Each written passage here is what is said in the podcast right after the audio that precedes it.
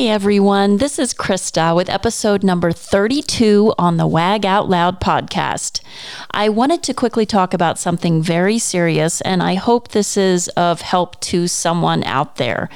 Last week, my dog Winston, who is a 15 pound terrier, was severely bitten by a German Shepherd. This happened while Winston was at the pet sitter's. He ran out of their house into the driveway and saw the German Shepherd walking by, and the Shepherd was on a leash. But as a typical terrier, Winston ran to go say hi to the Shepherd, and feeling threatened, the other dog grabbed Winston by his abdomen and shook him. Winston got four deep bite wounds, tubes put in for drainage, and lots of stitches. He was in a lot of pain, but he is going to be okay and is healing nicely. It could have been much worse.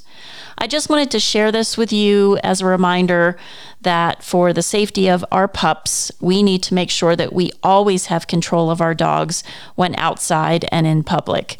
There are so many things out there that can get our dogs' attention, and to keep them safe, we always need to remember to either keep them on a leash and I would also encourage all dogs to be taught to have a perfect recall, meaning always come when they're called. And it's really for their own safety. Thanks for listening. And now for today's canine fun fact. If never spayed or neutered, a female dog, her mate, and their puppies could produce over 66,000 dogs in six years. Welcome to the Wag Out Loud podcast, where we are obsessed with bringing you helpful tips on canine healthcare, nutrition, and overall well being. If you'd like to support the show, check out the products and resources that I personally recommend on the Wag Out Loud website. I'm your host, Krista Karpowicz, and I'm super excited to be bringing you yet another tail wagging episode. Hello, everyone. Today we are going to learn about the benefits of massage for your dog. And I am so excited to have Jennifer Robertson on the show with us today. She is a small animal massage practitioner in the Los Angeles area, and her company is I Work for Dogs. Love that name. and Jennifer studied at the Northwest School of Animal Massage near Seattle and has also studied acupressure as well. Jennifer, it's great to have you on the show today. Thank you for having me. It's really exciting to be here. Well, I can't wait to hear about this topic the benefits of massage for your dog. Let's first talk about how did you get started in this field? Uh, I just stumbled upon it on the internet and thought, what, you know, like most people do to me now, I thought, what, what is this? And I thought this could be super fun, right? How, how cool could that be? And then as I got more into it, I realized, okay, this is a, this is serious. I mean, this is something that you study for, you learn about the muscles and the nervous system and all, all that kind of stuff with relating to animals and how massage can benefit them um, from day one until through the end of their lives. So it it was a lot more serious than I thought. I'm glad that I didn't know that in the beginning because I probably would have moved on from the article. But when I started really getting into it and reading it, I thought, you know, this I I've always been drawn to helping animals. I grew up that way. I grew up at with a grandmother who helped every living creature that we came upon. And so it was sort of in my nature. And I knew somehow I would end up working with animals, whether it was at a younger age or at retirement. I didn't know. But when I saw this and got more into it and learned more about it, I just, it just sort of became an instant, this is what I'm going to do. I just knew it. I was drawn to it. Don't you love those moments in life? I know it's it was eye opening. It was I've never felt that way. I thought, you know, I'll work in an office, I'll do real estate, I'm going to be an architect, and you just sort of float around. And it wasn't like that when I read about this. And the more I read the benefits of it for not only the practitioner, me, but the animals, I mean, that's really what you're focusing on. It's just all encompassing. I thought this this is what I was called to do. It was so clear. Yay, that's Yay. great. Yeah. Well, how would you define massage? I have this sort of, uh, I think maybe one or two sentences on my website that massage is touch with intent. When I introduce myself to someone or someone meets me and they say, Oh, your dog masseuse. Yay, my dog loves it when I pet him. Mm-hmm. Um, that's not the same. Massage is something where you're intentionally putting pressure on the muscles or, or whatever it is that you're focusing on and trying to make a change for the positive in the animal. So, yeah, it's great when you scratch their heads and their necks and you're doing something on the surface. It's more like, yeah, get your husband to massage your feet. Yay. Mm-hmm. That's not the same as when you go to a massage practitioner. You get deeper, you get, it's a lot more therapeutic. You get more out of it. So that's how I describe massage now. That's not how I used to before I got, uh, before I studied it but right. definitely it has there's an intention behind what I do. And why do you think dogs need it? Dogs and uh, and I have cat clients as well. Um, and I've also talked to people who've massaged guinea pigs and you know the family oh, pet. um, isn't that hysterical? Um, because we can put it on a more a surface level where it can help them with anxiety and uh, it bonds you it bonds you with that animal. As soon as you touch an animal, there is a chemical change in their bodies and with us. It's very subtle, but it's a bonding moment. So we can look at it from that perspective, or we can look at it from how we're helping with the circular, the circulatory system, how we're um, relaxing or even stimulating the, massa- the the muscles in the body. Active dogs, you know, people have show dogs. They have working dogs. Um, dogs that do uh, you know those things where they jump over the, in those training things they jump over all those obstacle agility. courses the agility mm-hmm. um, those dogs are really pushing themselves and just like us their muscles are going to get sore or they're going to suffer maybe an acute injury or over long term they might have arthritis and mm-hmm. if we think about how it would help us to help massage ourselves when we're doing these things, it is exactly the same for an animal.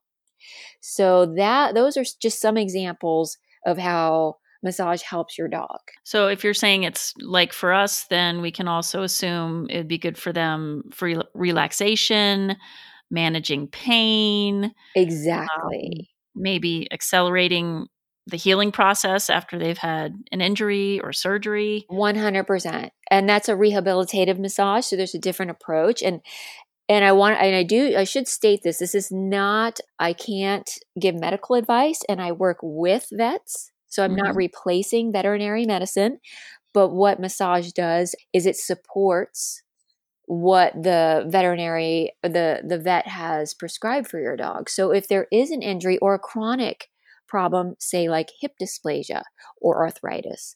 Massage reduces that pain. It can stimulate the release of endorphins. That's going to help your dog mentally. We can move fluids so the bruising can go down, um, inflammation management. Um, the tension, tension is huge with regard to our muscles. So when our muscles are tight, there's so many, it's like a, like branches off into all the things that can cause problems in our bodies. We're restricting our blood vessels, the nerves, and that alone can cause pain. So dogs that are also older that don't get up and move and so maybe their their legs are bent, their elbows and their knees are bent, that shortens our muscles well, that's obviously not good. So, in a dog like that, I'm going to want to lengthen their muscles. I'm going to want to stretch them out because that's what healthy muscles, that's the state that muscles need to be in to be healthy. And we need to open these pathways so that all the good stuff, all the nutrients, the blood, the oxygen, and even re, you know, removing metabolic waste that has to flow through freely. So there are all different kinds of ways that you can come and look at it depending on what's going on with your dog. Right. And you mentioned also the emotional benefits. The emotional benefits are are huge. And one thing that I mean it can bring tears to my eyes. I've had dogs that and sometimes it is the dogs that are in pain that have the the dysplasias or the the elderly with the the really bad arthritis and they are in pain and they're and they're not super mobile and when I establish a relationship with them and they know that I'm coming, that dog, maybe that dog isn't mobile, so he doesn't get up.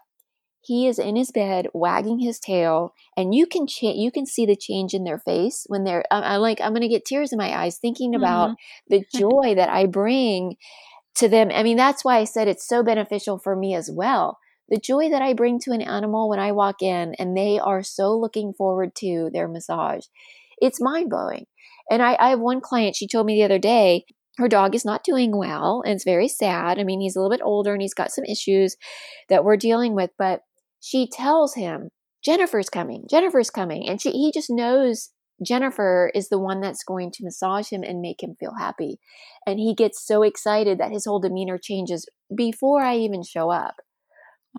That that's incredible to me. And that doesn't usually happen on day 1 and it may not happen with a dog that's suffering in a lot of pain. They have to come to realize that you know i'm not coming in to stick them with needles and you know pull their arms and legs and manipulate them in ways that bring them pain. I'm there and they they connect the dots that after they saw me they felt good. And the next time they realize yes i really do like it when this person comes. It's quite right. amazing. It's life changing actually. Mm, i love it. I know and I guess if you're so up close and personal with their bodies that, you know, if there's a new lump or bump or a sore, or if they flinch when you touch a certain spot, that probably seeks out thing issues that are underlying that the pet parent maybe didn't even know about. Well, that is something like I was kind of writing notes on some of the things that that I do and it's part of my job and it, especially when we're starting with a younger dog or a healthy dog me coming in on a regular basis and if it's you know palpating their body. I go through from the head the ears the neck all the way down to their toes and i and i feel their body and i as i do a pass through i put a little more pressure and i'm getting more detailed and i do find a new lump a new lump that was on the spine that wasn't there uh, two weeks ago or I'll find a spot on the hip where uh, you know I, t- I, I just lightly touch this area and the dog pulls their leg away. That's mm-hmm. concerning. Or I'll feel a spot in that same area where it's warm, there, so there could be yeah. some inflammation, and the parents will say, "Well, yeah, over the weekend we were at the river and the dog ran twenty four seven for the whole weekend, but he was super happy." Well, something could have happened. And so now I'm here doing a massage, and yeah, now your dog's flinching when he's in a super relaxed state might be time to go maybe see the vet. So I right. do notice sort of as like a health checkup. That's another side of it that people don't even think about. Here I am on a really regular, usually my clients are real scheduled. So I see them quite regularly and I do notice these new lumps or maybe a lipoma. Most of the time it's nothing, but sometimes it could be something and it should be mm-hmm. looked at and they would never notice it. Right. Yeah, it's That's fantastic. Great. And can you tell us what really is the difference between massage on humans, you know, hot stone, Swedish, aromatherapy, deep tissue, shiatsu? What's the difference between all the different massage modalities that we have as humans versus what is done on dogs? Some of them are similar. Um, they might have different names, and I and I never studied massage on humans, but um, one thing that I have to do that's different than massaging a person is I have to con- I have to be completely present and in tune with that dog the entire time. So if I'm doing a light massage, so we can start with effleurage. So that's um maybe I think it's called the petting stroke. So you are putting some pressure on, um, but you're warming up the muscles and sort of moving back and forth and cr- eh, maybe creating a little bit of friction. So we're warming up maybe the joints, depending on what's going on. I'll focus in different areas. If I'm totally drifting or I had a fight with my husband and I'm just in a bad mood, my car broke down and I am not paying attention whatsoever, but my hands are going through the motion nine times out of 10, that dog's going to probably stand up in the middle of massage and say, I want to go outside. We're not connecting. I have to be present because that dog is connecting with me. And what's going through my hands, from my mind through my hands, is going into that dog. Um, so there's so many different modalities that you can do, like e- different types of Eastern ways of approaching animals and Reiki, things like that. So that's all energy. And that comes through as well through the massage. So I have to be very present and I have to be in tune with how sensitive the dog is. And if the dog pulls its leg away and I'm not really paying attention, I may think he's just adjusting himself. Well, really, I hit a spot that I should have noticed that's a trigger point or there's a problem there. So that is something that with people, if a person's laying on the table, they can say, Oh, my back is sore. A dog isn't going to do that to me. So mm-hmm. everything is how I read the dog. So that's a difference. And then directly related to the different types of massage, most everything is going to be a little more gentle. I don't ever want to put too much pressure on an animal. Um, I think if I did uh, my deep tissue, if I would call it, massage on you, what I would did, uh, do on a dog, you would say I didn't really get much out of it. It would be just a very gentle massage. Mm-hmm. Um, but there are so many different things you can do, like from compression. Compression helps with pain. So if we're going to sort of block that pain receptor into the brain, we can do compression and eh, very light, you know, sort of blocking it and massaging those areas to stop that pain from going up into the brain, or friction or flicking. Like I can, like if you're brushing dust off your pants, that's um, one of the massages that you can do to an animal to stimulate uh, the nervous system or to change their brain. If they're not focused on me, I can do tapping, just sort of like you would pat, like maybe you're playing the drums on your thigh. That mm-hmm. will actually engage the dog's brain to refocus itself. So if it's uncomfortable with me, I can do some light tapping along. Um, I like to do like along the rib cage because it's a real safe area, and it refocuses their energy back to me. So there's different tricks you can do and there and i don't know if that is the same thing that I, would happen i've never had a massage therapist tap my back like that before or no, do like sort of skin brushing. Yeah so there are some differences but you know nothing drastic. Right and what could one expect from their dog's first massage treatment? What would that look like?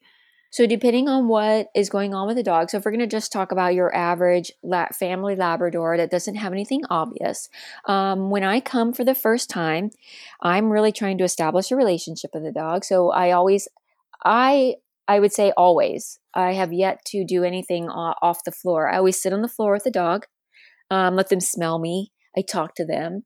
I put my hands on them just like I would on the beginning of any massage. I sort of stroke them a little bit and I give a little bit more pressure.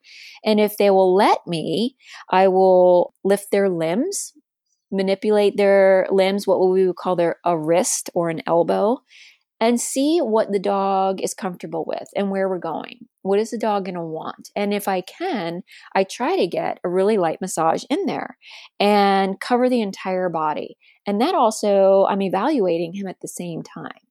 So mm. if the parents say, you know, maybe he slowed down and they don't know why, they haven't gone to the vet to see that there's like a something obvious like arthritis, me manipulating their body, they're going to start to show as as we do it we're in a real calm slow state so that they trust me. They might start to show something that's underlying to me.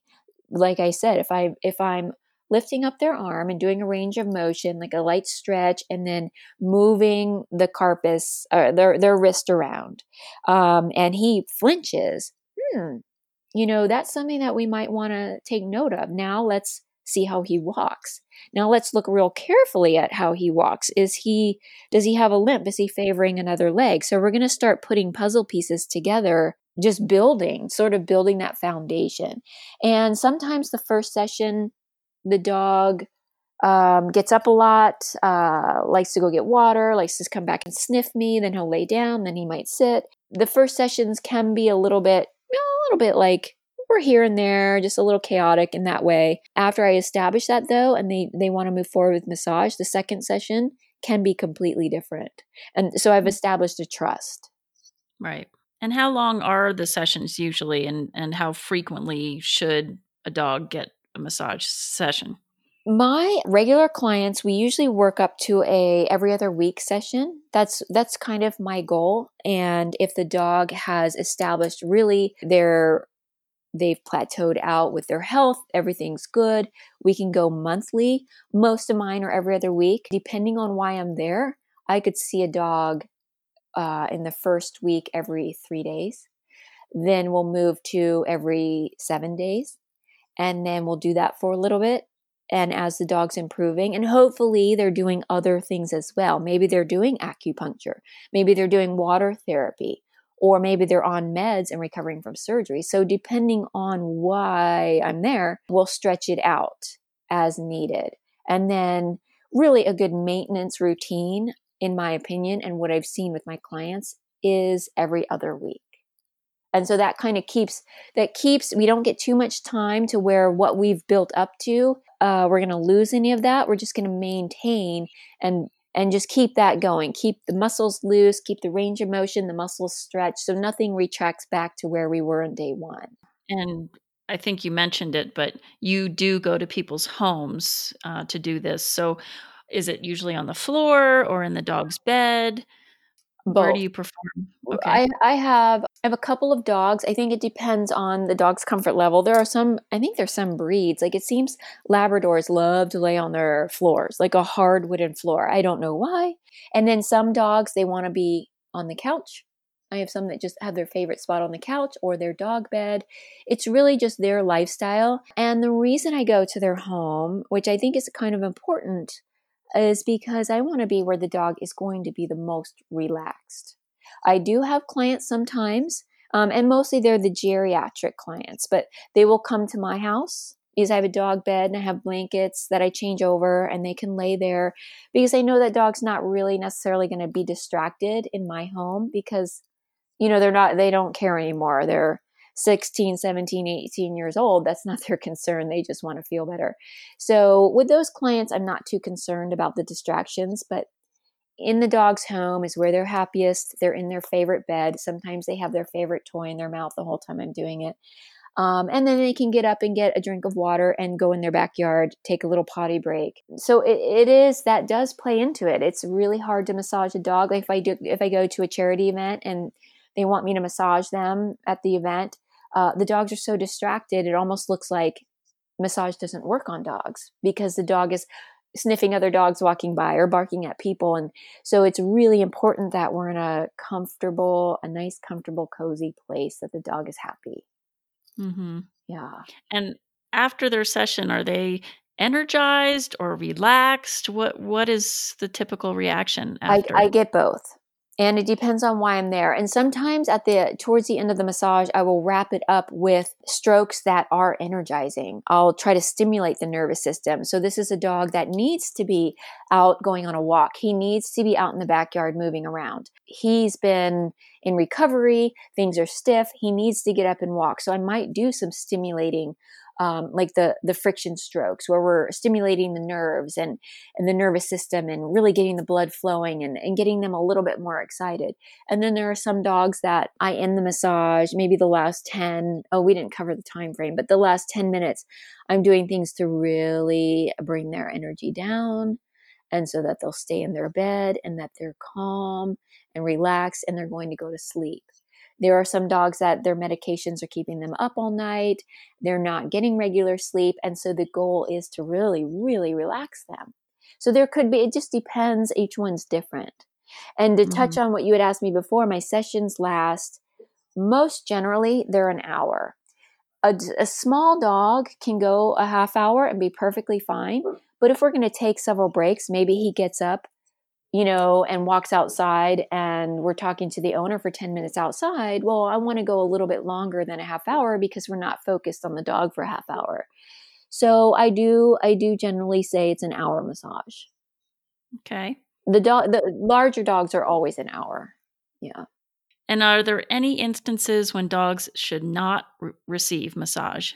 Depending on maybe what the injury is if there's inflammation or if a dog's really sick i don't i don't want to put my hands on an injury around an injury. I also don't want to encourage fluid movement if there's an infection. Obvious signs like that. So i will if a client calls me and they say their dog's not feeling well whatever their reason is i might the first thing is have you seen a vet? Do you have veterinary clearance to come see me and I did have a dog that uh, I've been seeing for quite a while. And then he had a, a little cancer spot that he had to have removed. So he had to have surgery. And the owner told me, yeah, we'd like to get a massage week after surgery. Just to be sure, I know the vet very well, and I the vet knows I'm treating this animal. I called the vet just to make sure he was okay with it. So mm-hmm. I don't ever want to encourage bad things flowing through a dog's body. I don't ever want to move limbs that should not be moving or touching areas that are inflamed or, or, or, there could be underlying things I don't even know about. So I do need veterinary clearance before I start to treat a dog, unless the dog's just totally healthy. You know, you've had him, he's two years old, and you just really think massage would be really great for him for your reasons. I mean, we can discuss the reasons and then go from there. But if mm-hmm. there is something that the client thought they you know maybe massage will help with such and such. Well i need to know what such and such is and that the vet is okay that massage is okay for that. And do you recommend that people massage their own dog at home? Oh yeah. And of course the the the pressure is going to be different. Um, they shouldn't be manipulating the joints and pulling on limbs to stretch them. You you know you do have to be careful. But a light massage that you would do, say you're watching TV and the dog laying with his head on your lap, massaging their neck and their shoulders and down their back, not necessarily pressing on any bones like the spine, but that is there are there's nothing bad about that. That's all good. Like I said in the beginning, you're connecting with your dog, your dog's bonding with you at that moment, and it feels so good. I mean, you're you're just bringing complete happiness to that animal when you're doing that. Well, speaking of happiness, do you have any fun success stories that you can share? I do. I have, well, I mean, they're all fun. I mean, the sad ones only usually end because there's something very serious or because they're very old.